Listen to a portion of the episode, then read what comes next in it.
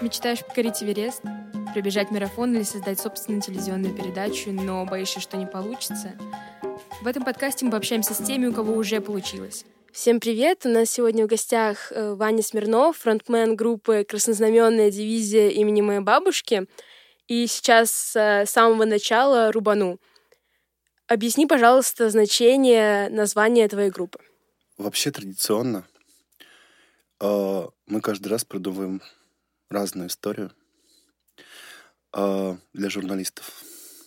Но так как я почему-то думал, что ты не знаешь этот вопрос, поэтому я историю не придумал. А, когда-то, уже 12 лет назад, так получилось, что я слушал кучу музыки, где было традиционно принято называть группы очень длинными названиями. А, я могу привести примеры, и наш однозначно не самый длинный – если нужно. Можно, да. Можно. Ну, какой-нибудь uh, uh, Silver, Silver Mount Zion and Tralala Band with Chor. Или там uh, Godspeed, Godspeed You Black Emperor. Ну, много разных. Есть, есть такая история, в этом есть, знаешь, какое-то такое uh, наплевательское отношение uh, к какому-то степени классическому шоу-бизнесу, потому что, ну, принято, типа, короткое название, которое все запомнят. А длинное название это вот, э, я так назову, что вы никто нифига не запомните. И вам всем назло. А вы все равно потом запомните. Я вас заставлю. вот. В этом вот такое вот. А мы выяснили в какой-то момент, в свое время, когда тоже это было как раз лет 13 назад, был культовый журнал э, бумажный, тогда еще были бумажные журналы, назывался Play. Этот журнал Uh, у него было такое отличие, он полностью состоял из музыкальных рецензий. Вообще, весь журнал. Ну, там были какие-то вклинивались статьи с интервью, с чем-то еще, но в целом он состоял полностью из рецензий. И все люди, которые там слушали музыку в большом количестве, искали постоянно, что послушать, и интернета как бы в тот момент особого не было, uh, они читали вот этот журнал и находили для себя кучу названий. И самое интересное, что журналисты, которые туда писали в этот журнал, uh, попозже стали то есть я перезнакомился почти со всеми. Вот все, кто писал, вот любая фамилия, это мои знакомые. Потому что все они потом стали работать в Афише, там, не знаю, в Медузе, сейчас уже, да, Медуза попозже, в The Village, в, ну, куча статей, вот. Авторитетных изданий. Авторитетных изданий, да-да-да, музыкальные журналисты. И я помню, в общем, у меня лежит, пачка лежала в туалете, значит, этих журналов старых. И уже когда группа появилась, и мы назвались, а название мне оказалось, что ну, всплыло из головы просто вот само по себе. Я вдруг прочитал статью журналиста Ивана Чернявского, а, в которой была было интервью с, Гоголь, с группой Гоголь Борделла, и он их там называл, как бы, ну, метафорично по-русски, краснознаменный бордель имени Николая Васильевича Гоголя. И я понял, что я тогда это прочитал, а потом прошло какое-то время, и оно мне, видимо, само из подсознания всплыло, и как-то смешалось. Ну, вот. Но самое интересное, что с Иваном Чернявским потом подружились через какое-то время. Я даже не знал, что это он. Вот. Если он, если вдруг ты знаешь, если ты любишь комиксы, то он издатель комиксов, у него магазин Чук и Гек. Гик, в который все ходят покупать комиксы. Да, да, да, вот, да, да. Вот человек, который придумал этот магазин, фактически в каком-то смысле является таким праотцом нашего названия.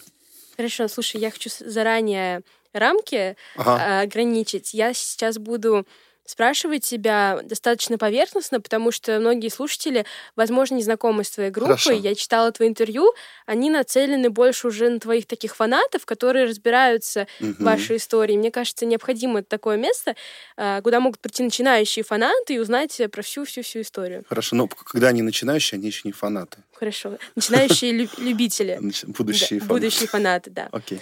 А, второй вопрос. Кто твоя бабушка? Потому что это имеет какое-то отношение вообще к названию группы? Слушай, а ты знаешь, а, это интересная тема, потому что а, такой трогательный момент. Моя бабушка, ну, мою бабушку зовут, звали Людмила, она умерла какое-то время назад, и она умерла как раз тогда, когда мы сделали группу, первый год. Вот.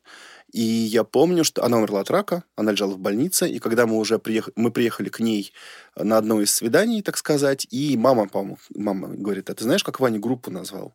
Она типа об этом узнала, и для нее, я прям помню, что для нее это было очень какое-то такое, ну, радостная, радостная история.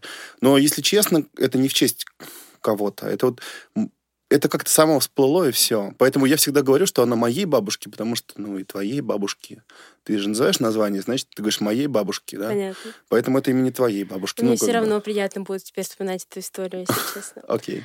Давай теперь поговорим пока что именно о тебе. Ты закончил архитектурный, правильно?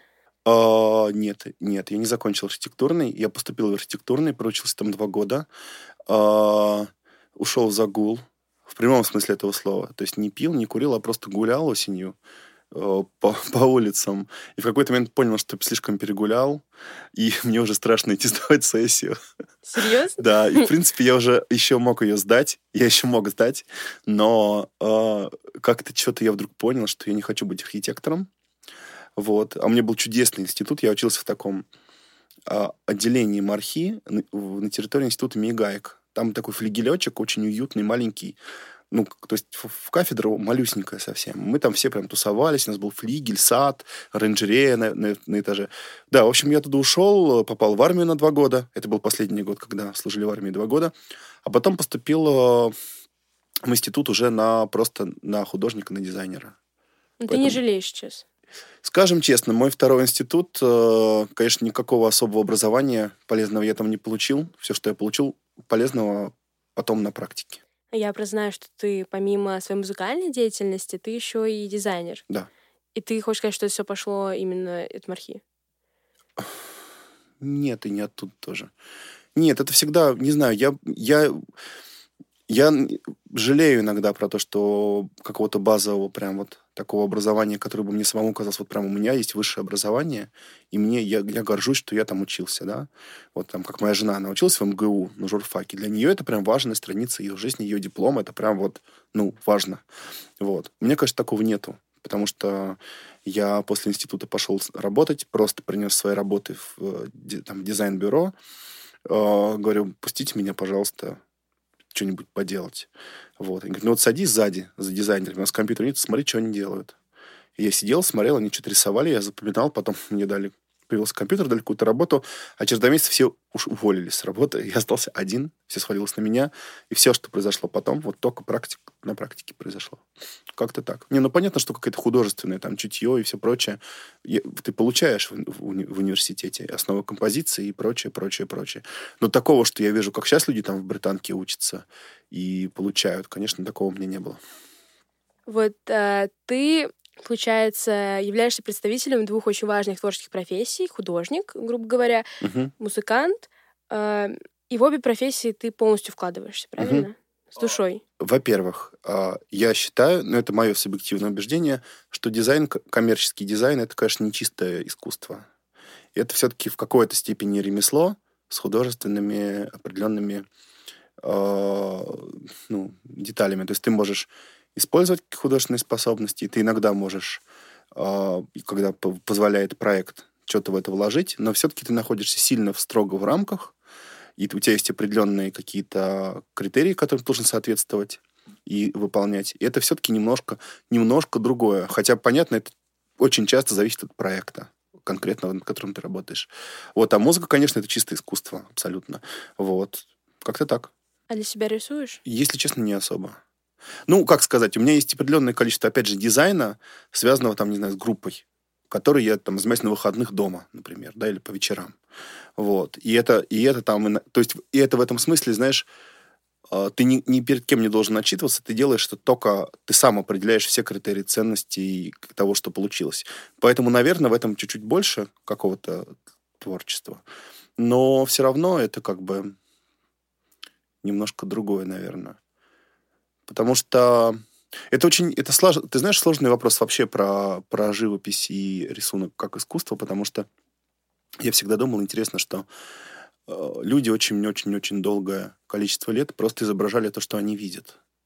То есть, по сути, ну, перерисовывали то, что они видят. И потом, когда уже там пошли импрессионисты и прочее, прочее, прочее, там появилось какое-то боль- больше чего-то совсем из головы. Вот. Но как-то я не то чтобы сильно с этим дружу, и это меня сильно вдохновляет. А когда ты все-таки создавал группу, ты не планировал учи- идти учиться профессионально именно на музыканта? Так может, у тебя нет профильного образования? Нет профильного образования. А, да я, я... Ну, слушай, опять же, это история про практику. То есть ты, сталкиваясь с конкретными практическими задачами, учишься каким, каким-то вещам. И то, что тебе надо, ты это знаешь. И откуда ты узнаешь. Вот. Тем более сейчас для этого есть все возможности.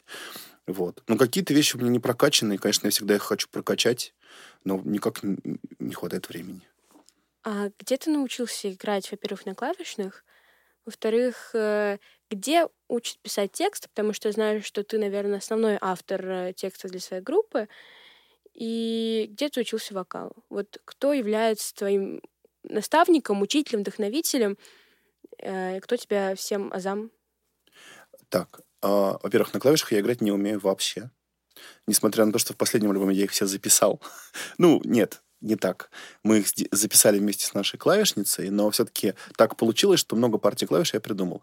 Но я не могу на концерте выйти и сыграть на клавишах. Когда я играл Урганта на клавишах... Э, нет, я играл на клавишах, действительно, но там на самом деле я просто сильно шарю в разных технических штуках, знаешь, и там, там очень сложные аккорды. Ну, то есть, углубляясь в детали, да, мы играли на органте, и там впервые на сцене я вышел синтезатором вместо гитары, потому что обычно я играю на гитаре.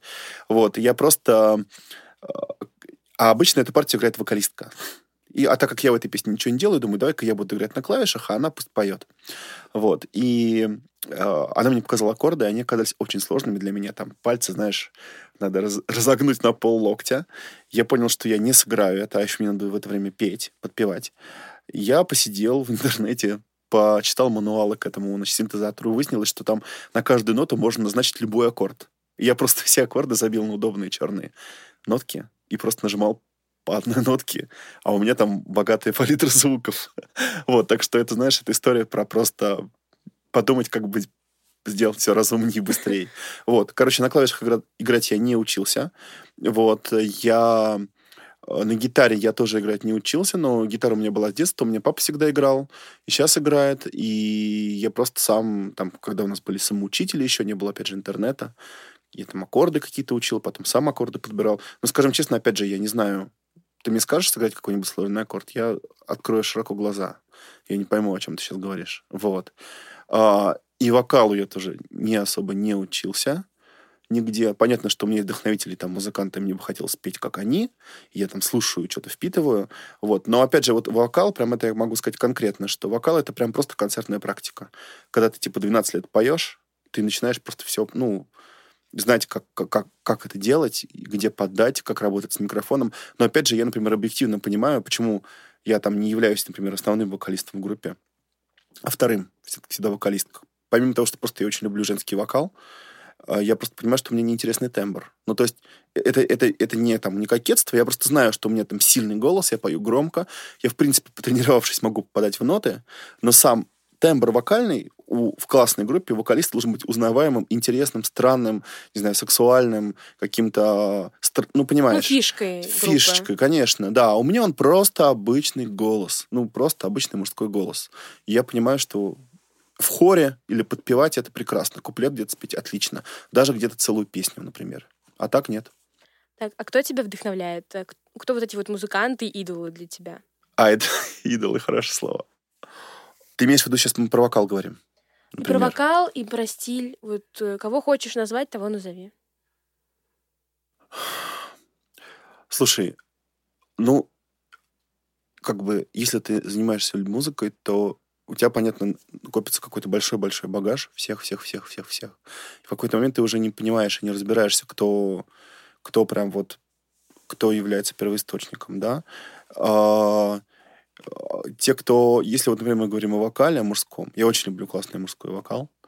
Вот, ну, не знаю, я вот последние, например, что-то полгода очень много слушал Брюса Спрингстина, и я вдруг понял, как я мечтаю петь, как, ну, мне очень нравится, как он поет. Вот этот такой, знаешь, амери... прям американский вокал. Дэвид Боуи, а, мне очень нравится, как поет. Да много, я не знаю, просто, ты знаешь, это как ты когда просят назвать название конкретное, то сразу у тебя в голове все мешается. Вот. Не знаю, ну вот я могу сказать, знаешь, просто прям по дивизии, просто сказать, как чем мы вдохновлялись. Давай, Мы да. вдохновлялись, например, изначально прям такой канадской сценой, которой был там какой-то люди, которые играли э, там академический минимализм, там пост-рок и какой-то, э, наоборот, э, инди-поп э, легкомысленный. И понятно, что там у нас где-то где в, в подкорке у всех сидит группа Arcade Fire. В свое время, да, это прям самая такая важная была для меня группа. Я послушал, она меня перевернула в какой-то момент. Там, не знаю, группа Talking Heads, как вообще для меня главная группа 80-х. А, Весь этот вот постпанк английский, Joy Division, вот это все New Order особенно, конечно. А, Там из, из новых каких-то музыкантов. Ты же постоянно слушаешь, что-то новое находишь. Там вот а, я очень люблю вообще все, что делает Кевин Паркер, группа Тейм Impala. Вообще, сейчас, наверное, моя самая любимая. Я был там на, я на одном выступлении попал в жизни в Португалии. И прям вот эта вот, вот эта история про то, как взять старый психоделический рок и переосмыслить его, смешать там с каким-то с хип-хопом, с синтезаторами современными, со всем этим, мне очень нравится. Ну, Radiohead у всех вообще тоже, конечно же, сидит. Ну, такое все вот совершенно. Русские группы мы тоже точно так же очень... Мы поем на русском, мы всю жизнь слушали русские группы. И понятно, что э, русская... Тут недавно писал что на самом деле русская национальная идея — это группа кино потому что группу кино любят все. Я не знаю людей, которые не любят группу кино. Это, знаешь, такое общее как бы вообще. Для человека с э, деревни, который в одном ряду у него, там, не знаю, сектор газа, но и группу кино он тоже Да. любит. До любых эстетов и модников абсолютно. Потому что это, знаешь, это типа чистое искусство, очищенное от всего лишнего, абсолютная простота, искренность и э, вот прям вот чистая такая история. Там, Я- не знаю, аукцион, аквариум, ну все, Ну, Я тоже люблю кино. кто да, все, все, понимаю. все, кто, все, из современных групп полно прекрасных. Ну, ты, кстати, в одной из своих песен э, «Русский андерграунд», если правильно Да, помню, да, в новый. Да, новый, новый альбом. А, Ты высмеивал э, русский андерграунд, как раз русскую э, музыку словами. Если слушаешь русский рок, как бы я с тебя помолюсь, и зайди от меня. Нет, не так. Я не помню дословно. Во-первых, не русский рок, а русский андеграунд. Во-вторых, я высмеивал не русский андеграунд, а себя. А, вот. а песни это просто про то, что я очень не люблю все скучное, я не люблю скучные группы. И часто, когда группа, я не хочу вслушиваться, мне хочется, чтобы сразу все было, типа, чтобы все привязывалось, прилипало, чтобы мгновенно мне по голове давало красотой музыки. И, и я быстренько э, там пальцем свайплю, как называется, с- свайпю в другую сторону и слушаю дальше. Поэтому это, это чистейшая самоирония. Не, нет, я поняла, там, там Конечно. читается, поскольку представители русского андерграунда пишут, пишут и поют про то, что русский андерграунд — это э, «отойди от меня», Не качает русский андеграунд, да. Да. А, Я подумала сначала, что вы описываете какую-то ситуацию там из своей жизни, когда вам кто-то говорил про то, что ой, ну что это такое вообще, это не музыка. Слушай, знаешь, как вообще это э, прекрасная история, как это было? Мы ехали в купе, в плацкарте или в купе, неважно, откуда-то с гастролей. И я ребятам, значит, эту песню спел, только написал слова. И типа все такие. А в чем был прикол, что там был вначале не русский андеграунд, там был Velvet, Velvet Underground. Я не выношу гру- ру- Velvet Underground. Вот. Потому что мы все время спорили, у нас все в группе очень любят Velvet Underground. Я всегда говорил, что это очень скучная группа. И это была песня, написанная, типа, я вот, я не, я не подаю свою руку тем, кто любит скучные группы. И а, мы это ехали, все говорят, Вань, ну все, конечно, классно, мы все понимаем, но что-то как-то Velvet Underground там не особо сидит. И тут гитарист наш, который очень такой скромный, молчаливый парень, говорит, Вань, типа, пусть там будет русский андеграунд. Я типа, да, закричал, и он говорит, и мы договорились, что теперь он на всех альбомах написан тоже как автор слов группы. Понятно, красивая история. Так, ты до этого упоминал, что ты был на шоу Урганта. У меня в целом один большой вопрос, как тебе там, и Мгм. несколько подвопросов. Вообще было у тебя ощущение, когда вас туда позвали, и когда вы там выступили, Мгм. что, ну, вау, мы там взяли новую высоту, мы уже Мгм. больше не андерграунд, мы теперь уже официально, да, на э, Первом канале Мгм. выступали. Э, как тебе вообще там понравилось? Смотри, во-первых, нужно начать сначала, что я как бы следил за шоу «Вечерний Ургант» с тех пор, как он появился, по-моему, в 2012 году. И многие мои знакомые работали на шоу «Вечерний Ургант». И изначальная концепция шоу «Вечерний Ургант» была в том числе в том, что мы берем и зовем актуальных, модных и очень популярных музыкантов, мы зовем классиков, и мы показываем людям не тот самый русский андеграунд, порой выпуская какие-то молодые группы. Вот. И на самом деле этих групп было не так много, потому что то приезжают иностранные музыканты, надо их показать, то большие концерты у кого-то. так получилось, что в пандемию сорвались иностранные приезды, и у ребят музыкального редактора «Вечернего Урганта» появилась возможность показать людям в стране много групп менее известных. И вот э, это случилось весной, и вот до осени. И мы в эту волну попали. На самом деле, все, вот, ну, у меня, понятно, как у музыканта, играющего на фестивалях, очень много друзей-музыкантов из разных групп, в том числе, которые на слуху. И все мои друзья, все уже там переиграли, а мы еще не играли. Нас, на самом деле, давно звали, и это все время срывалось. Вот, поэтому это не история про то, что... Сейчас я попробую еще перефразировать, не пере... а договорить еще о том, что э, мы это не раз с друзьями-музыкантами обсуждали, что, конечно, «Вечерний Ургант» — это не как в 80-х или в 90-х ты выступил на передаче «Музыкальный ринг», и ты вчера был, типа, вообще никем, а на завтра у тебя гастроли по стадионам в стране. Так правда было. То есть, правда, достаточно было один раз молодому музыканту появиться на телеке, и его жизнь менялась навсегда. Вот. Конечно, сейчас э, Ургант — это скорее подтверждение твоего какого-то статуса, во-первых. Во-вторых, это прекрасная возможность э, с очень крутыми, очень профессиональными ребятами снять крутое лайв-видео во много камер с классно сведенным звуком, вот, отрепетированное и красивое. И это такой в копилочку, в портфолио, и это, конечно, монетка. Но, с другой стороны, прав... то есть даже знаешь, как я я даже я же читаю статистику, сколько там групп людей добавило в социальные сети, сколько там посмотрело, то все. Это, не, это на самом деле очень небольшие цифры. Но на самом деле, с одной стороны, это так, с другой стороны, во-первых, я ничего не знаю про телеаудиторию, она огромная, она смотрит, много из этих людей не сидят в интернете, наверняка когда-нибудь потом мы приедем в другой город, и кто-то придет, увидев нас оттуда на Урганте. Хотя в интернете этого, ну, их отклика я никак не увидел. Вот. Uh, ну и на самом деле все равно, вот, не знаю, вот на следующий день после Урганта мы uh, нашу песню, ну, еще нет, но почти мы продали песню в два сериала, например.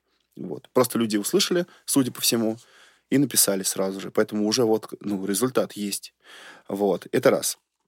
Два, значит, по поводу того, как вообще на Урганте, как это все было, да?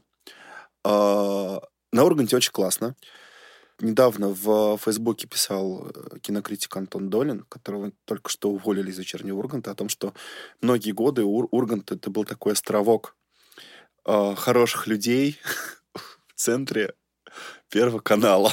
вот. И, э, Конечно, и... посреди да. «давай поженимся» и... Ладно, «давай поженимся» — это еще... Это Пусть еще... говорят это, вот это, это вегетарианский вариант, хотя да, я представляю, сколько судей было разрушено.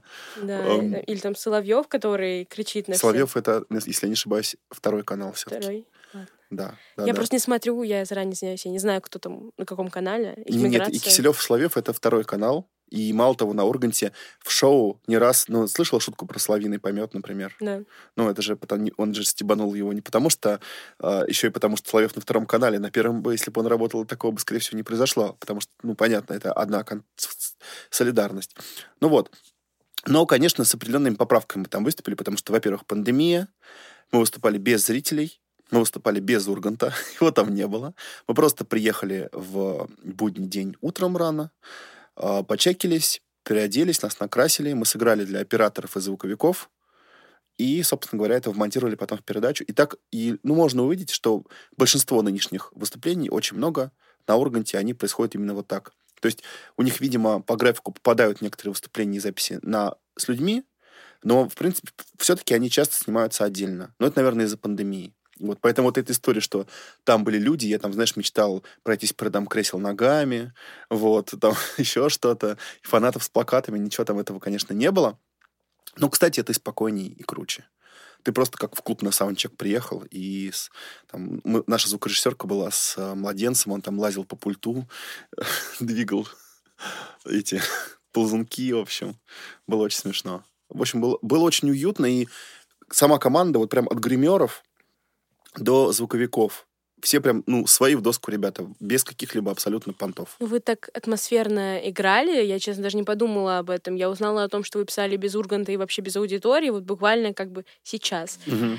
И ты так настолько играл отдавая себя, мне кажется, это так сложно делать, когда у тебя ну, нет фидбэка какого-то от аудитории, нет? А, это отдельный вопрос. Мы сейчас это можно посудить про фидбэк аудитории. Просто мой любимый комментарий под роликом на YouTube. А, ну, во-первых, там есть комментарий «Толстый мальчик слишком дергается». Вот. А второй комментарий когда мамка разрешила взять с собой младшего брата. И это правда очень точно. Потому что ребята относительно спокойные там, а я типа просто наяриваю, танцую и все такое. Ощущение, что ну, есть некий рассинхрон между нашим поведением. Вот. А по поводу того, как играть без аудитории, э, все люди, все музыканты на сцене делятся на две части. Одни люди работают за счет энергообмена, им радикально важно, чтобы люди отдавали тебе, другие люди работают внутрь себя, и, в принципе, им не, не важно наличие аудитории перед сценой. Ну, конечно, важно, это приятно, когда люди кричат и все такое, но ты не заряжаешься от них как батарейка. Вот я так. Я просто...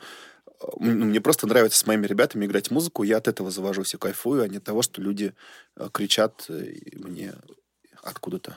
А у тебя были ситуации, когда тебя на улице узнавали? И вот эти все э, клишированные... Раз в месяц. Раз... Узнают? Да, раз и в месяц как? метро узнают. Ну, это такое ну, знаешь, это э, мой любимый случай, когда это был вечер, я ехал с работы, их попался такой вагон, там прям работяги были, знаешь, такие мужчины суровые ехали еще, вот, и какие-то мальчик с девочкой подбегают, светятся, щебечат, такие, давайте сфотографируемся, давайте улыбаемся. И прям, знаешь, я стою посреди вагона с ними, и работяги так сурово смотрят, не улыбаясь на нас. И это ну, типа, так неловко, очень, вот. Ну, а еще были моменты, когда какие-то совершенно неожиданные места, знаешь, э, когда ты... У нас была... был очень доб... смешная была история, когда мы сначала... Я сначала был на фестивале в Португалии, а потом на фестивале «Боль» в Москве э, новой музыки. И вот на фестивале «Боль» в Москве э, нас, типа, ни, никто не узнал. А на фестивале в Португалии четыре человека подошло. Вот. Но просто мне кажется, это от того, что на фестивале «Боль» в Москве совсем молодежь, подростки. А в Португалии это уже, типа, ребята за 25, которые немножко, типа, уже работают и накопили денег поехать э, в Португалию. И это то поколение, ну, как бы чуть-чуть не совсем-совсем юное, которое наша основная аудитория. Наверное, так. А, слушай, я просто честно тебе скажу, я не знала, что ты был прямо в Порт... Я знала, что ты был, например, в Англии на фестивале, ну, выступ... мы играем там концерт, не на фестивале. А, ага. концерт.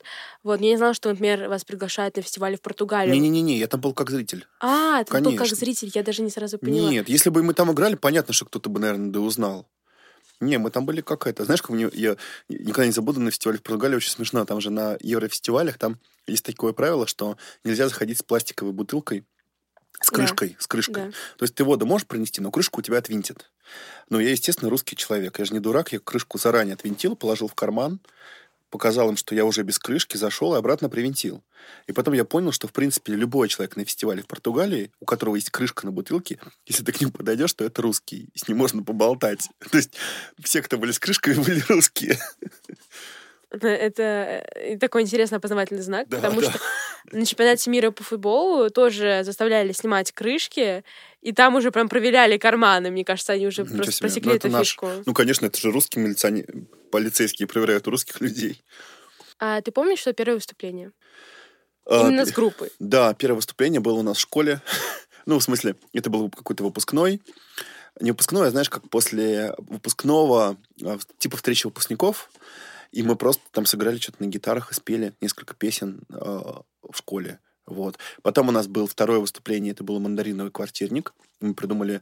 Это был квартирник, большая квартира московская. Мы, типа, брали за вход мандарины, ну, как в качестве, так сказать, билета. Потому что мы тогда еще не понимали, что, в принципе, музыкант может брать деньги за свои выступления. Вот. А потом по маленьким фестивалям поехали по разным. А какое у тебя самое интересное выступление? Сам, наверное, самое интересное место, где ты выступал? Какая-то самая интересная ситуация а... такая? Ой, слушай, да дофига. Это же вообще такая история. Всегда же полно всего. Ну, смотри, во-первых, очень важная история. А... В свое время, в 2008 году, я попал на фестиваль «Пустые холмы». А... И это как бы... Это такой фестиваль, до которого я был одним человеком, после которого стал другим. Я был таким... Ну, я вообще никогда в жизни не был там в ночных клубах, на концертах в детстве. Я был таким прям домашним мальчиком. Первый концерт в клубе, на котором я был в своей жизни, был мой собственный, чтобы ты просто понимала. То есть впервые, я впервые увидел клуб, ну, типа, со сценой, когда сам туда пришел играть. Вот. А уж, естественно, ни на каких фестивалях я не был вообще. И я попал на фестиваль, который, по сути, такой русский Burning Man. Но только если Burning Man, мне кажется, уже в 2008 году был для успешных менеджеров э, среднего там, и высшего звена американских, да, Силиконовой долины, то это прям типа хиппи-фестиваль. И это, да, это был культовый фестиваль, который был с бесплатным входом. Его делали волонтеры, не получавшие за это никаких денег. Они жили там месяц на стройке и строили. Это были... Ну, и когда-нибудь, вот если вам, слушателям, интересно, просто забейте «Пустые холмы» в поисковик Google картинок, и вы офигеете, потому что это, конечно, огромное количество арт-конструкций, инсталляций. То есть мы приехали, мы вышли, и мы идем по лесу, темному ночью, и вдруг навстречу идут люди, у которых на балахонах, на белых привязаны светящиеся какие-то фонарики, они нас окружают, и вокруг нас, значит, порхают. А потом ты выходишь из леса, и там, это, он огромный уже был в 2008 году, он до этого сильно начался, в 2006, по-моему.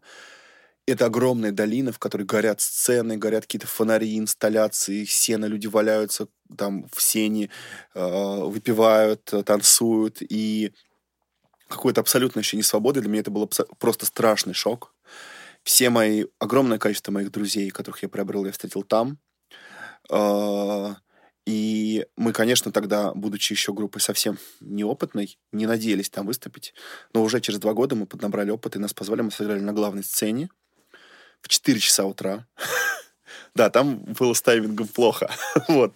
И в эти 4 часа утра был по... вылезли люди из палаток. Это был полный, полная поляна перед нами. И, конечно, это было потрясающе, ну, абсолютно потрясающее ощущение. Вот. Подожди, 4 часа утра для пустых холмов — это рано или поздно? Это, это мы должны были выступать в 11, но потом приехала группа, которая в прошлом году а, выступить не успела, поэтому их нужно было поставить, а им сейчас уезжать, а потом что-то сдвинулось. А, потом, а, в соседнюю сцену попала молния, Поэтому она крякнула, и всех музыкантов с нее впихнули на нашу. Это, ну, на маленьких, ну, это не маленький, это огромный фестиваль, но на таких вот фестивалях волонтерских, где не работают какие-то огромные слаженные суперкоманды, а все на таких началах, э, ну, плохо сказать, любительских, но на, на волонтерских началах там часто бывают какие-то нестыковки. Но это в рамках этого, ну что же 4 часа, я никуда не спешу. Ну, типа, ну что, в 4, 4 часа. Хотя я помню, у нас девчонки все рыдали, там плакали, как мы будем играть, все, потом вышли и сыграли. Что еще можно вспомнить странное? А, удивительный совершенно был, значит, мы выступали... О, вообще потрясающая история, шикарная. А, мы выступали у секты, у сек... на фестивале секты религиозной. А, нас позвали выступить, тоже мы были совсем молодые, мы вообще куда, куда позовут, туда ехали. Нам говорят, вам надо выступить на фестивале экологических коммун. Мы такие, о, ну, экологические же, наверное, все классно. Вот. И мы поехали, значит, в эти экологические коммуны, в Переславскую область. Вот. На станции Переславль-Залесский меня укусила оса в губу, у меня губа раздулась до, до подбородка, я не мог петь. Но главное, когда когда-то приехали, выяснилось, что это секты анастасийцев. Есть такие чуваки, анастасийцы. Они уходят из городов, значит, в леса, и живут там с детьми, в общем, на природе. Ой, меня пытались такую заманить, я их знаю. Ну, наверное. Вот. Но самое интересное, что мы слушали их лекции, там семинары сначала, там было, мы выступали в какой-то теплице с ужасным совершенно аппаратом, и потом выяснилось, мы долго пытались понять, на что они живут, что у них ни коров, ни огородов. Выяснилось, что они тупо все квартиры в Москве сдают, и на это как бы существуют. Но когда мы выступили, это было уже глубокой ночью, был очень сильный ветер, сильный дождь, и абсолютно негде было ночевать. То есть куда-то все музыканты мои разбежались, тут нашли место, где спать, и эти чуваки исчезли все. И мы остались посреди поляны с женой, под холодным ливнем, дождь, и нам негде спать. А вокруг мы не палаток не видим, что какие-то дома ушли, что-то такое. И мы нашли огромный, э, огромный такой тент из-под коровника, пахнущий навозом, знаешь, такие стенты огромные, которые тракторами натягивают. И у него была огромная складка. И мы забились под эту складку, значит, в траве и уснули. Вот. Такая история была, например. Очень романтичная, на самом деле. Желание, да, возможно. Вот, тогда так это не казалось. Много очень, ну, это же как бы, понимаешь, э, это история про то, зачем быть в том числе музыкантом. Потому что если ты играешь в группе и ездишь на гастроли, то ты существуешь всегда немножко в атмосфере а, летних каникул. То есть, типа, представь себе, вот ты с друзьями едешь без родителей – куда-то тусоваться, вам можно пить пиво и вино, а иногда и что покрепче. Вы можете всю ночь там танцевать. Мало того, если бы еще было так, вы еще сами там играете, и потом к вам подходят люди говорят, спасибо, ребята, и под вас И за это еще платят. И за это еще и платят. И вы еще и вместе и в поезде спите, и там сидите в купе, вот это все. И понятно, что, наверное, музыкантам, которые а, существуют, знаешь, есть в режиме каждый день новый город, Это страшное, уничтожающее совершенно наверняка действие. Понятно, что это тоже круто, но это очень тяжело. А когда ты едешь на фестиваль куда-нибудь на выходные, знаешь, на большой, то это, ну, это, это дико кайфово. И меня, меня не очень там московские сольные концерты, а вот не, не то, чтобы сильно волнуют, а вот съездить куда-нибудь на фестиваль, это, конечно, дикий кайф. Но в прошлом году, э, по твоим словам, в одном интервью группа почти э, распалась. И, насколько я знаю, из группы ушла твоя жена, Мгм. и до этого еще ушла твоя сестра. Мгм. Вот. эм, какие у тебя были в этот момент эмоции? Как э, ты, как фронтмен группы, автор текстов, ну, то есть, по сути, один из самых главных людей, э, всех обратно склеил? Вот расскажи немножко про это. Слушай, ну, во-первых, моя жена и моя сестра ушли все-таки совсем в разное время. Лиза, моя сестра, играла у нас на флейте несколько лет, много лет. Она ушла сильно до, наверное, все-таки, я думаю, что за год, может быть, за полтора, за два. Вот. В принципе, было понятно, потому что у нее было много работы, всего она просто уже не успевала играть в группе. И тут, то есть, тут все-таки еще важно понимать, что к счастью или к сожалению, дивизия это не группа, в которой там 4 человека, которые играют 10 лет вместе. Все-таки состав у нас был, были, были участники, они было уже, что люди уходили и приходили. А сколько вас человек максимально было и сейчас? Ну, Максимально было всякий 13, сейчас нас семеро. Вот, да. А, с другой стороны, тот состав, который играет сейчас, на самом деле, я считаю, что он и есть, ну, не то чтобы изначальный, но все основные там наши пластинки и все-все-все мы записали там вот с, с этим барабанщиком, с этим бас-гитаристом, с этим гитаристом. Они играют очень много лет. Вот, то есть, ну, для меня это и есть как бы такой состав, который в каком-то смысле изначальный. Ну, так вот. И опыт ух- ухода людей из группы существовал. Он был разный. Бывали истории, когда люди уходили потому что нам было уже сложно вместе общаться, мы друг другу сильно надоели. Бывали, когда люди совершенно безболезненно просто, ребят, ну, простите, пожалуйста, у меня уже свои, ну, важные дела, я никак не могу, не успеваю, ничего страшного, вот. То это, это, это, это бывало, но понятно, когда у тебя уходит вокалистка группы, вообще голос, лицо, фронтвумен, в том числе еще и соавтор твоих песен, потому что мы с Яной писали песни вместе, ну, музыку, по крайней мере, сто процентов, вот. А, Конечно, это очень тяжело. Вот. Ну, как бы, не знаю, надо... Почему, не почему, но уж ушла. Ну, как бы, как это...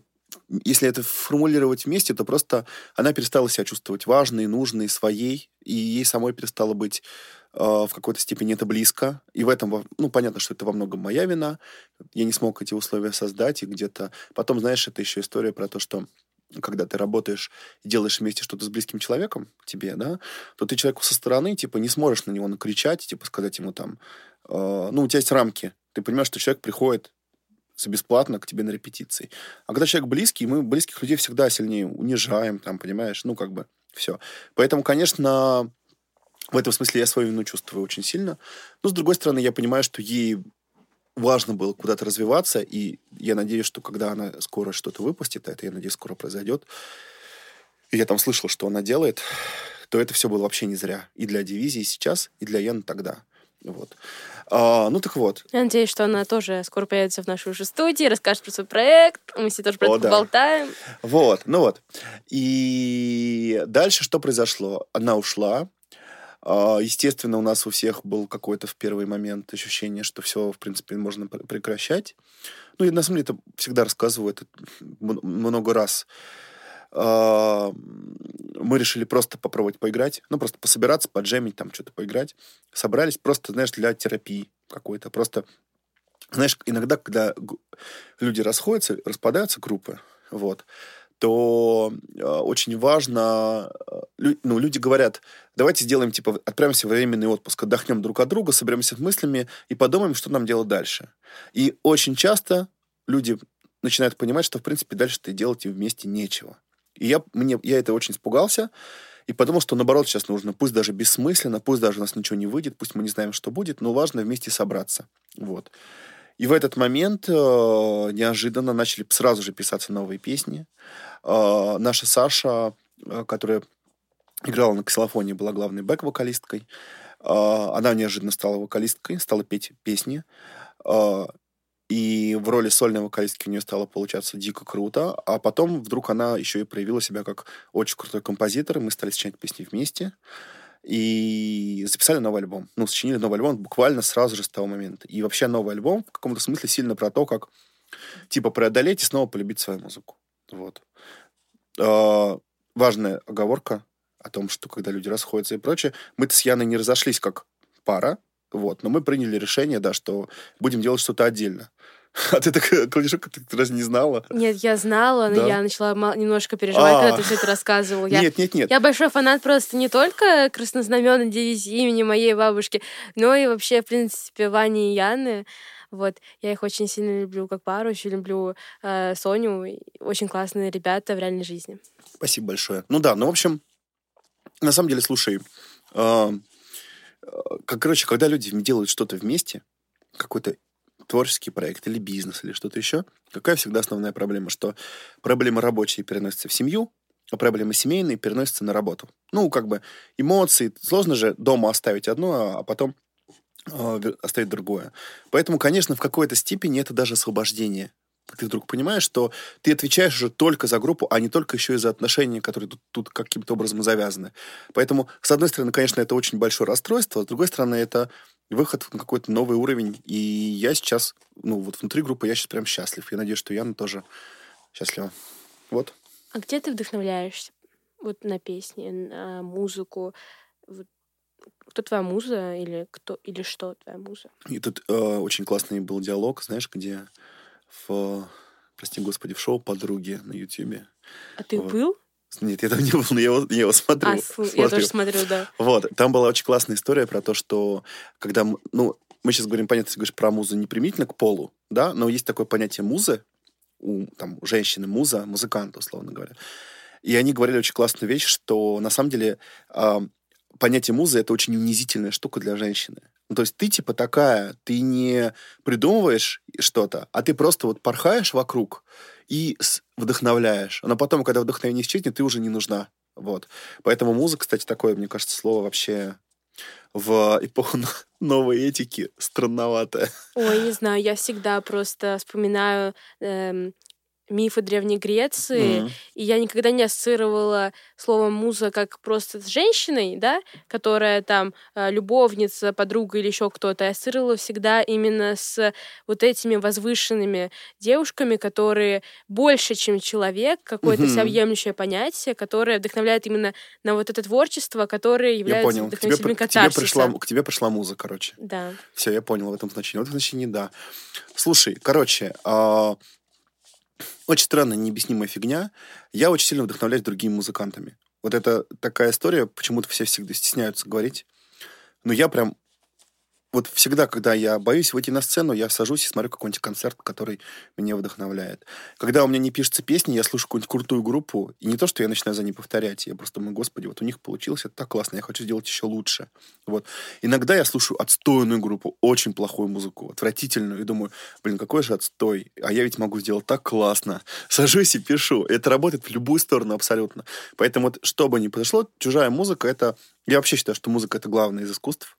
Я могу аргументировать, если что. вот. А, и, а, короче, вот чужая музыка — это главный источник вдохновения. А если мы говорим, например, о текстах, то ну, у меня была там какая-то метаморфоза. Я сначала занимался дизайном э, словосложения. Просто, просто по фану мы какие-то штуки придумывали, собирали вместе слова как-то странно. Иногда в них появлялся какой-то смысл. Потом я попробовал, я стал учиться писать про то, про что думаю, то, что волнует, и а, отсекать все лишнее вообще совершенно. А, и вот мне кажется, что к последнему альбому как раз пришла какая-то здоровая, типа, гармония. То есть ты, с одной стороны, не стесняешься каких-то метафор и куда-то забраться, а с другой стороны, пишешь про то, что тебя волнует. Или, знаешь, даже не про то, что часто тебя самого волнует, а про то, что ты у кого-то увидел, подсмотрел. На примере своих друзей, например, не знаю, чужих отношений каких-то. Знаешь, как рассказывают Интересно, кто-то рассказывает, почему кто-то из совершенно каких-то таких звезд, типа, прости господи, Ники Минаж. Они говорят, что вот меня мой парень а, обвиняет, что я пишу песни, а, которые, ну, типа, там, не знаю, ну, условно, про что она может написать? Про разрыв отношений. Это Тейлор Свифт. Тейлор Свифт? Нет, нет, ну, может быть, да. Может быть, это многие говорили. Ну, да, но, типа, а я, ну, у нас все нормально. Говорит, ты что такие песни пишешь? Ты же это. Она говорит, что я, во-первых, я подсматриваю других людей, а во-вторых, я нахожу в себе, ну, у любого человека, да, например, ну, условно, ты находишься в отношениях, например. Понятно, что ты же не находишься в постоянном ощущении щенячьей влюбленности, например, да, или, или дружбы, да. У тебя всегда есть какие-то сомнения, какие-то твои внутренние гадские, маленькие, ну, не очень хорошие штуки. Ты их из себя вытаскиваешь, гипертрофируешь, описываешь и делаешь из этого условно стихи, там, песню, рассказ, фильм, что угодно абсолютно. И это и вроде и про тебя, но на самом деле это не ты. И это вообще так работает искусство. Вот, вот, вот, вот вытаскивание чего-то из себя, и, а потом выясняется, что многие люди так чувствуют, и у многих людей все внутри то же самое, и так это и работает. А, ты когда-нибудь задумывался о сольной карьере? Потому что все-таки ты выступаешь в очень большом коллективе, достаточно uh-huh. необычном для современных групп, потому что это чаще всего там трио или квартет, ну, не считая корейских. А, вот. И иногда, наверное, бывает сложно. Блин, корейские группы это вообще этот я все время думаю об этом феномене. Это так странно. Это ощущение, что собрали всего понемногу, и, знаешь, и собрали такой универсальный конструктор хитов, типа. Вот. Так. А, во-первых, а, небольшая отсылка. Я недавно прислал книжку. Книжку Дэвида, Дэвида Бирна, вокалиста Talking Heads. А, книжка называется «Как работает музыка». Если вот кто-то вдруг занимается музыкой, я советую всем ее прочитать. Это вообще лучшая книжка про музыку, которую я за последнее время читал. Я еще не всю, я ничего не дочитал. Там очень много вещей, которые мне оказались близки. Он описывает свои чувства, там, не знаю, там, интроверт на сцене, еще чего-то там, знаешь. Типа, типа, он говорит, мне постоянно говорят, вот, ты такой закрытый, сидишь один дома, а что ж, типа, как ты можешь выступать перед людьми на сцене, типа, и там всячески бедрами вилять. И я, ну, мне это просто задает постоянно. И он вдруг говорит классные вещи по этому поводу, почему это происходит. Я понимаю, что я про это никогда не думал. Вот. Он рассказывает в том числе, что когда он, у него была группа из четырех человек, а потом стала группа из кучи человек. И он вдруг понял, что ты в группе из большого количества людей чувствуешь себя очень комфортно, потому что ты понимаешь, что не ты за все сейчас отвечаешь. Не ты тут главный, а ты, да, ты как бы руководитель, но они сами по себе отдельные организма, которые очень классно функционируют сами по себе. И ты можешь просто расслабиться и получать удовольствие. Поэтому э, для меня никогда не было там истории про... Ну, знаешь, как эта история про то, что на всех фотосессиях там стремишься встать назад. Хоть ты, типа, один из фронтменов. Вот. То есть это для меня, ну, правда, искренне никогда не была история про какую-то прям мою самореализацию, как именно, прости господи, там, ну, персоны, условно, там, не знаю, звезды. Личности, да, понятно. Да, да, да. Мне это было всегда интересно точно только музыкально. То есть, нет, с другой стороны, понятно, классно писать на сцене, играть, петь, потом к тебе подходят э, красивые девчонки, говорят, блин, вы такой талантливый. Ну, это, это любому приятно, логично. Но это вообще не главная хрень на свете. А поэтому э, история про сольную какую-то штуку, это всегда история про то, что есть что-то, что ты не можешь в рамках коллектива сделать э, в силу определенных обстоятельств а, а, а надо, типа, хочется очень сильно. Вот. Ну, во-первых, я в последнее время понял, что я могу рамках коллектива сделать все. Вообще никаких рамок нет, мы, будем, мы можем делать все, что угодно. Но, с другой стороны, я слушаю там в последнее время много электронной танцевальной музыки, и я, конечно, очень хочу сделать какой-нибудь электронный альбом, и у меня там поднакопилось ну, идей, но я пока не понимаю, как эта электронная клубная музыка работает. То есть люди выходят на сцену, условный диджей, и ставят музыку, которую, в, которой, в, в, внутри которой в течение там, 6 минут на самом деле не происходит почти ничего. То есть она работает не за счет развития, а за счет какого-то там, ну, просто пульса, ритма шаманского, вот этого всего. Понятно, что я гипертрофирую, что бывает, что есть много музыки, в которой много деталей, сложностей и прочих, но вот сама логика, как она действует на людей, я пока не понимаю. Поэтому я, типа, этот материал у меня есть, но я мечтаю куда-нибудь пойти, типа, подучиться, по как вообще работают электронные музыканты, как это все действует. И потом что-нибудь сделать. Очень жду. Я люблю электронную музыку, особенно, мне кажется, она понравится в твоем исполнении. А какую ты электронную музыку любишь? Так, не вали меня дальше. Я иногда начинаю листать видео с э, какой-нибудь эм, господи, того же самого Man, потому что так, я пока так, еще так. могу туда поехать. Но Burning Man, мне кажется, это транс какой-нибудь там играет, да, да наверное? не знаю, Сими Хейс, близняшки, если ты их знаешь. Не знаю. Вот. Они очень классно играют музыку. Потом я не углубляюсь, наверное, в исполнителей. Я просто забиваю в Apple Music, uh, там, не знаю, музыка под настроение. Чаще uh-huh, всего uh-huh. мое настроение совпадает с электронной музыкой. Uh-huh. И я не ориентируюсь в исполнителях, в принципе, ни в какой музыке. Я просто примерно понимаю, какое настроение, под это уже ищу. А ты на Spotify... У тебя есть Spotify? У меня есть Spotify, но я не пользуюсь. Ну вот я тебе советую Spotify, потому что, конечно, я типа все приложения всю жизнь пользую и везде слушаю музыку. И, и в свое время был такой сайт Last.fm, э, на котором просто были исполнители, и можно было слушать радио Last.fm. Это было еще времена, когда не было никакого стриминга. Там уже внутри можно было слушать музыкантов, которые типа похожи на этого музыканта. И с тех пор, чего бы я не слушал на Яндекс Музыке, все эти радиоподборки, они вообще ни о чем. То есть они по каким-то критериям очень странным отбирают музыку. А Spotify — это впервые история про то, там совершенно потрясающая, очень крутая ну, подборки музыки. Она бесконечна. То есть это, это, это сервис для открытия новой музыки. Вот он прям для этого создан. И это, ну, очень круто, фантастически просто. Так, ты говорил э, очень много про то, что у тебя такое потрясающее взаимопонимание внутри группы. Не-не-не, я говорил про то, что не про то, что взаимопонимание. Ну, понятно, что оно ну, есть, конечно. но без, не без как бы каких-то скандал внутри расследований.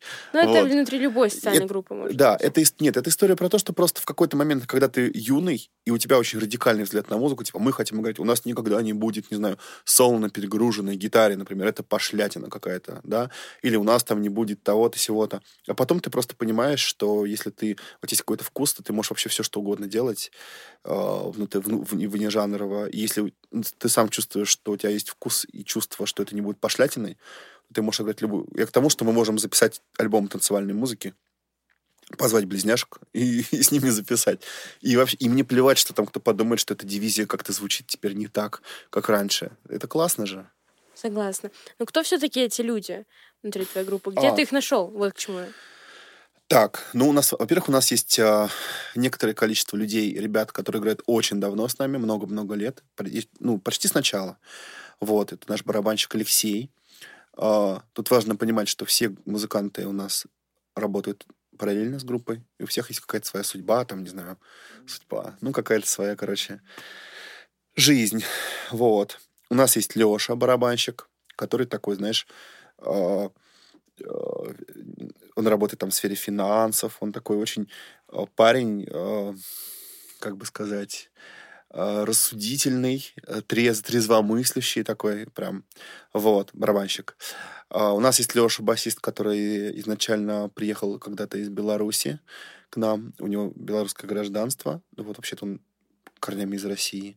Он тоже много лет с нами играет. Вот, он такой он звукорежиссер, очень у нас с ним похожий музыкальный вкус, и вообще э, как-то мы друг друга чувствуем.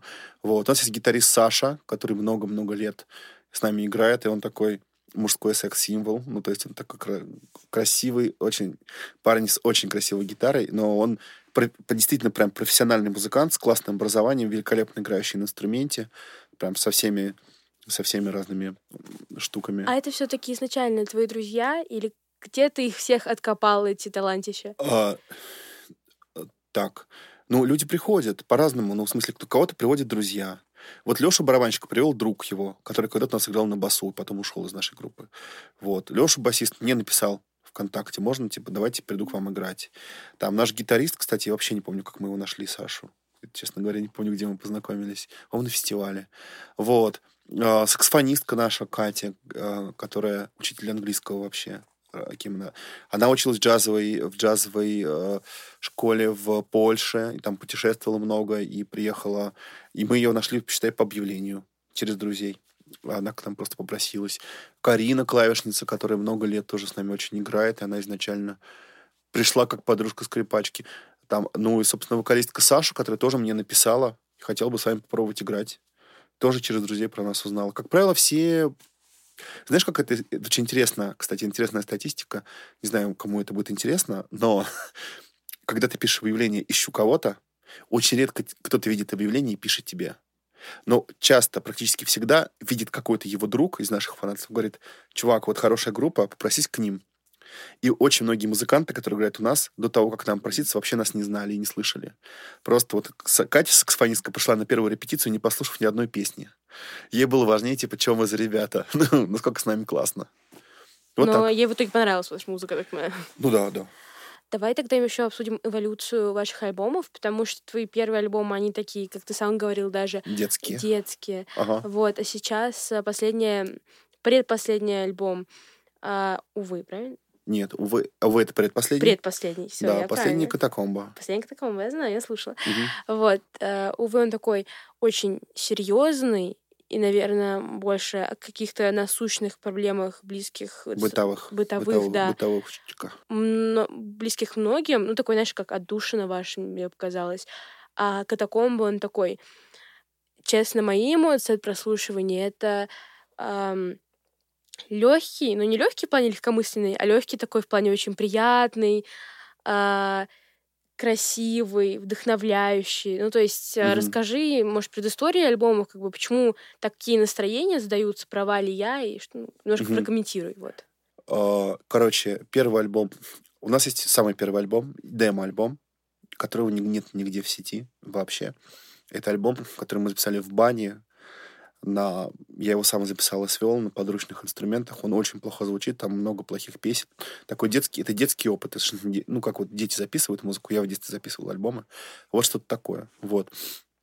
Первый альбом — это всегда у большинства групп, и это сборник всего, что они позаписали, им все хочется засунуть. Вот все, что они придумали, им хочется все это сейчас засунуть на первый альбом. Поэтому это такая каша из песен, которые не очень хорошие, очень неплохие и разные. Вот. И там еще есть какое-то, наверное, влияние, какой-то фолк музыки, хипизма какого-то вот этого всего. Вот. Второй альбом, это уже, это был альбом вот одноименный, он так и называется, «Краснознаменная дивизия имени моей бабушки».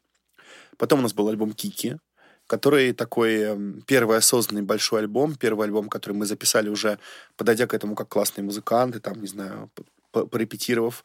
Мне кажется, что он самый, ну, типа, доступный и хитовый из тех альбомов. Вот, на нем 12 песен. А, Он такой, еще мы играемся в слова, там какой-то словесный дизайн, детскость и прочее, прочее, хотя там уже песни достаточно, типа, жесткие. Вот. Потом у нас был альбом «Посмертные приключения», который такой немножко эсхатологический, про и сильно уже... То есть там уже начинается вот эта вот смена парадигмы на какие-то, типа, на жизу, и какие-то такие песни серьезные относительно. Вот. И он «Посмертные приключения» мой любимый альбом с точки зрения живого исполнения. Песни оттуда при- круче всего играть вживую. Вот. А, Потом у нас был альбом «Увы», который очень сильно, вот он прям такой впервые черный, мрачный, безысходный. А, И он совпал, собственно, с распадом группы. Причем не специально, то есть, ну, он был написан в предвкушении этого ощущения. Я, в принципе, уже внутри как-то, видимо, чувствовал понимал, что все, та, та дивизия в том ее виде подходит к концу. Вот. И это про, ну, про окончание взросления, про все, про, прости господи, пресловутый кризис среднего возраста и про прочее, прочее. Вот. А альбом, последний альбом, это альбом, он, во-первых, про, ну, типа, про то, как придумать себя после кризиса, Ну да, а он ассоциируется с этим вкусом свежести. Ну да, ну потому что это, это как новая, вол- знаешь, это история про то, что вот у тебя была твоя музыка, она тебе не то что надоела, но ты как-то она, она тебя стала уничтожать изнутри. Ну не- нет, правильно, не уничтожать. Изжила Ты себя ней- для тебя. Нет, ты с ней как бы, ой, куда-то, короче, не, не туда все тебя это завело, и ты себя перезапускаешь, и вдруг ты заново влюбляешься в ту музыку, которую играешь. И вот это, знаешь, как многие говорят, типа, ой, этот альбом такой про, там, про влюбленность очень много. Он на самом деле про вот влюбленность заново в то, что ты делаешь в, в эту музыку. И, а это все через танец, он очень танцевальный, там большинство песен с прямой бочкой, он такой диско-альбом в каком-то смысле. Вот так. Слушай, а ты по твоим рассказам очень много уделяешь а, времени группе и написанию песен, и репетициям. Кстати, с- как часто они у тебя проходят? Два раза в неделю. По И, вечерам. да. Иногда три. И, и, и как бы и репетициям, и это, наверное, очень много сил отнимает, и при этом а, ты еще параллельно с этим работаешь. И семья, расскажи немножко про тайм-менеджмент, потому что это вообще очень актуальная тема в последнее Мгм. время, потому что сейчас вообще все зациклены на саморазвитии, тайм-менеджменте, как там совместить личное, профессию, хобби, музыку, а у тебя это вроде как отлично получается. Поделись. Ну, Во-первых, оно получается не отлично. А, потому что именно из-за того, что приходится все совмещать, я в каждой из этих частей собой очень сильно недоволен. Я себя считаю в каком-то смысле, там, не знаю, плохим дизайнером, не, таким, каким бы мне хотелось. Я себя считаю музыкантом ну, я знаю, каким бы я мог бы быть, если бы уделял этому много времени. И я считаю, что я трачу мало времени на семью. Поэтому, конечно, это всегда жертвование чем-то другим. И это, это на самом деле тяжело. Оно на самом деле тяжело не с точки зрения физических сил, как все успевать, да. Потому что, ну, как бы я езжу на работу, типа, ну, сейчас вот до, до пандемии у меня дорога до работы занимает два часа туда, два часа обратно. Вот. Да, да, да как бы, ну, это, с одной стороны, типа, тяжело, но, с другой стороны, ты же уже много лет это делаешь, и потом ты можешь в метро посидеть, песни пописать в iPad, да, вот, то есть ты как-то, это не, не то, что тяжело физически, но это постоянное ощущение себя тем, что в одной из этих, в каждой из этих, типа, категорий ты недостаточно хорош и мог бы быть лучше. Поэтому это не супер просто. Вот. А так, ну, вот Ян точно так же она и работает, и делает музыку, и семья и тоже носится и бегает, и пытается везде успеть. Вот. Ну, это, это просто история про то, чтобы как-то не заснуть, чтобы постоянно быть в какой-то движухе. А твоя дочка э, и родители вообще, они любят твою музыку? А, ну, дочка, понятно, любит мою музыку. Она все любит, что мы делаем. Она, она, она на то и дочка.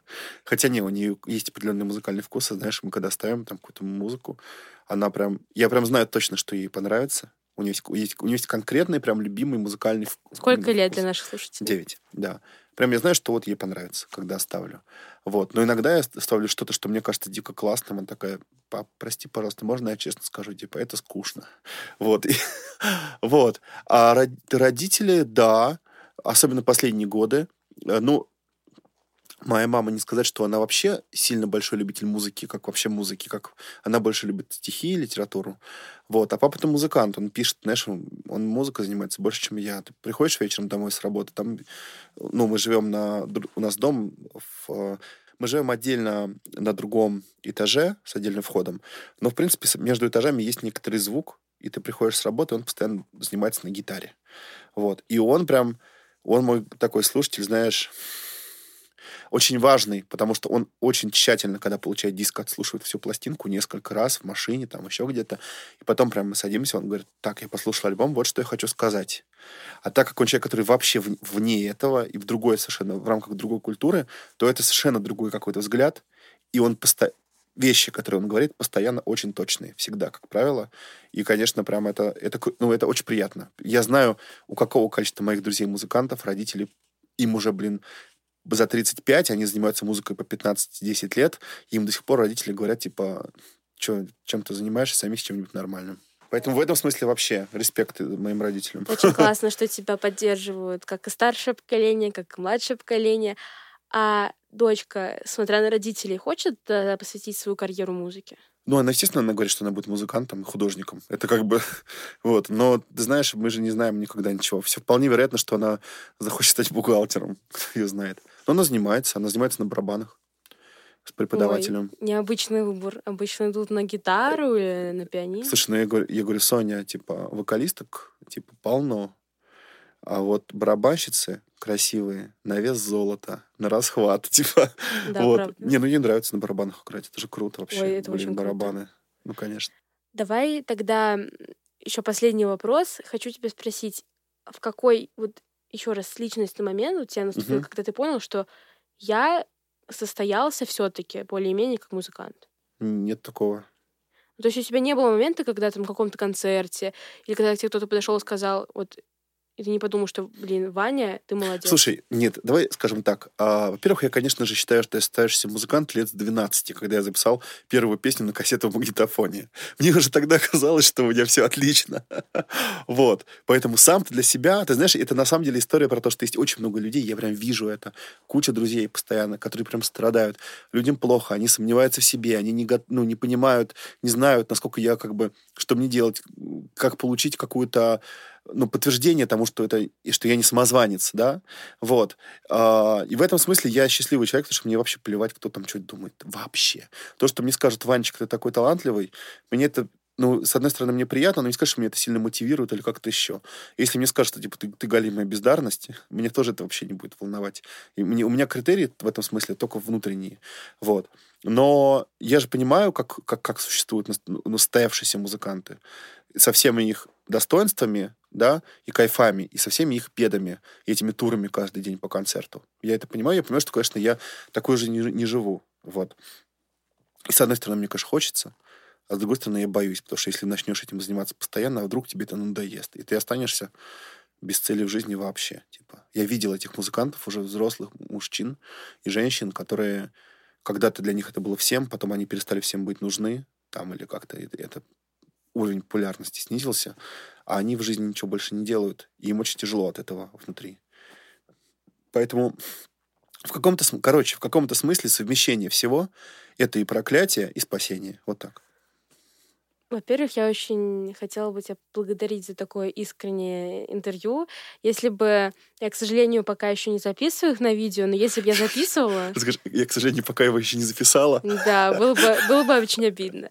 Вот, я пока еще не записываю на видео, но если бы вы видели э, эмоции Вани, там сначала он смеется совершенно искренне, потом э, какая-то, не знаю, грусть, задумчивость, он опять смеется. Вот эти волны эмоций, это потрясающе. Надеюсь, э, я слышу, я знаю, что это отразится на выпуске. Он получился очень таким эмоциональным, искренним. Пожалуйста, дай совет э, тем, кто хочет создать свою группу, потому что в фильмах мы постоянно видим этих ребят, которые mm-hmm. в гараже репетируют, репетируют, но как это в реальной жизни, мы не знаем. Вот дай пару советов. Короче, я не знаю насчет советов тем, кто хочет создать, потому что, мне кажется, те, кто хочет создать, они уже создали. Но в смысле, ты не думаешь о том, что делать. Ты идешь и, типа, делаешь. Вот. Особенно сейчас, когда есть все для этого. Когда у тебя есть iPad, ты можешь купить, у тебя нет денег, ты можешь на Авито купить за 8 тысяч рублей iPad Air 2, понимаешь, на который ты поставишь бенд, и ты уже можешь записать альбом. Ну, как бы вообще полностью. Вот. То есть, ну, все возможности для этого есть абсолютно. Вот. А, я знаю только, что а, я где-то недавно прочитал офигенный, очень простой, очевидный, но классный комментарий Бориса Гребенщикова, когда его спросили, а, дайте, пожалуйста, совет молодым музыкантам. Он сказал, типа, мой совет, не останавливайтесь. Вот. Типа того. Хорошо. А, такой, знаешь, говорится, блиц вопрос. Ага. Какая у тебя любимая песня? Вот из твоих Вообще? Лично. Самый любимый на свете? Ну, из твоих личных, из теми, которые ты написал. А, а, из, а из моих. Короче, а, а, песня, которую я больше люблю играть вживую на концертах, песня «Трубный бит» потому что она прям гитарная, там, и она длинная, я обожаю песни, знаешь, там на 8 минут с несколькими музыкальными частями, меняющимися. То есть ее интересно играть кайфово. А, моя любимая песня у дивизии «Чтоб послушать», таких нету, я не слушаю песни дивизии практически никогда. Ну, потому что ты их записала, все, и дальше они, типа, сложные, сложные это все, и так ты их на репетициях играешь. Я, ну, ты знаешь, как статистически там, я очень люблю, но песни, я считаю, что песня «Последнее лето детства», например, это прям, типа, ну, одна из лучших песен вообще, которую мы написали. Вот. А на последней пластинке, наверное, песня... Э, а, сейчас я подумаю, какая. Они какие-то все равнозначные для меня. Ну, вот песню Монтерей очень круто играть Джо, потому что мы там играем прям такой рок настоящий, психоделический. Для нас очень непривычно. Поэтому как не, не знаю, сложно сказать. Песня «Точка». Она переломная для меня, как для типа автора текстов, например. Вот. Понятно. Спасибо тебе большое, что пришел в студию. Спасибо за приглашение. Да, а, я очень рада, что ты это сделал. Все, кто хочет послушать, это есть вот в Apple Music. Э, буквально далеко ходить не надо, чтобы найти. Давай расскажу. Да, скажи, скажи. Так, значит, а, вы забиваете в браузере а, gdimb.ru, ну, то есть краснознаменная дивизия имени моей бабушки, аббревиатура gdimb.ru. Ну, в принципе, если вы забьете в любом поисковике название, оно найдется. Песни есть вообще, вообще, вообще во всех э, сервисах музыкальных, которые возможны.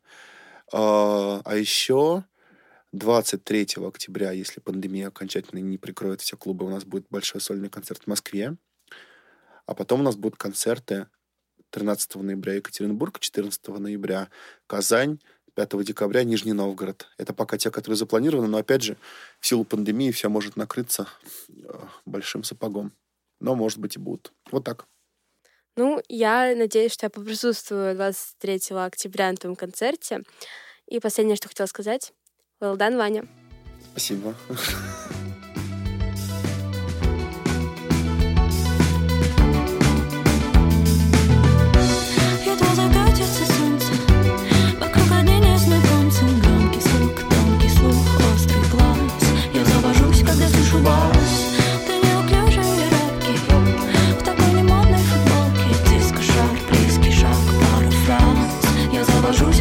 вас Я завожусь, когда слышу бас.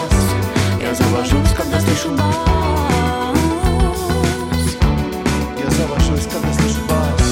Но не бывают поетки Переплетаю коленки Средний рост, цвет волос, вырви Я завожусь, когда слышу вас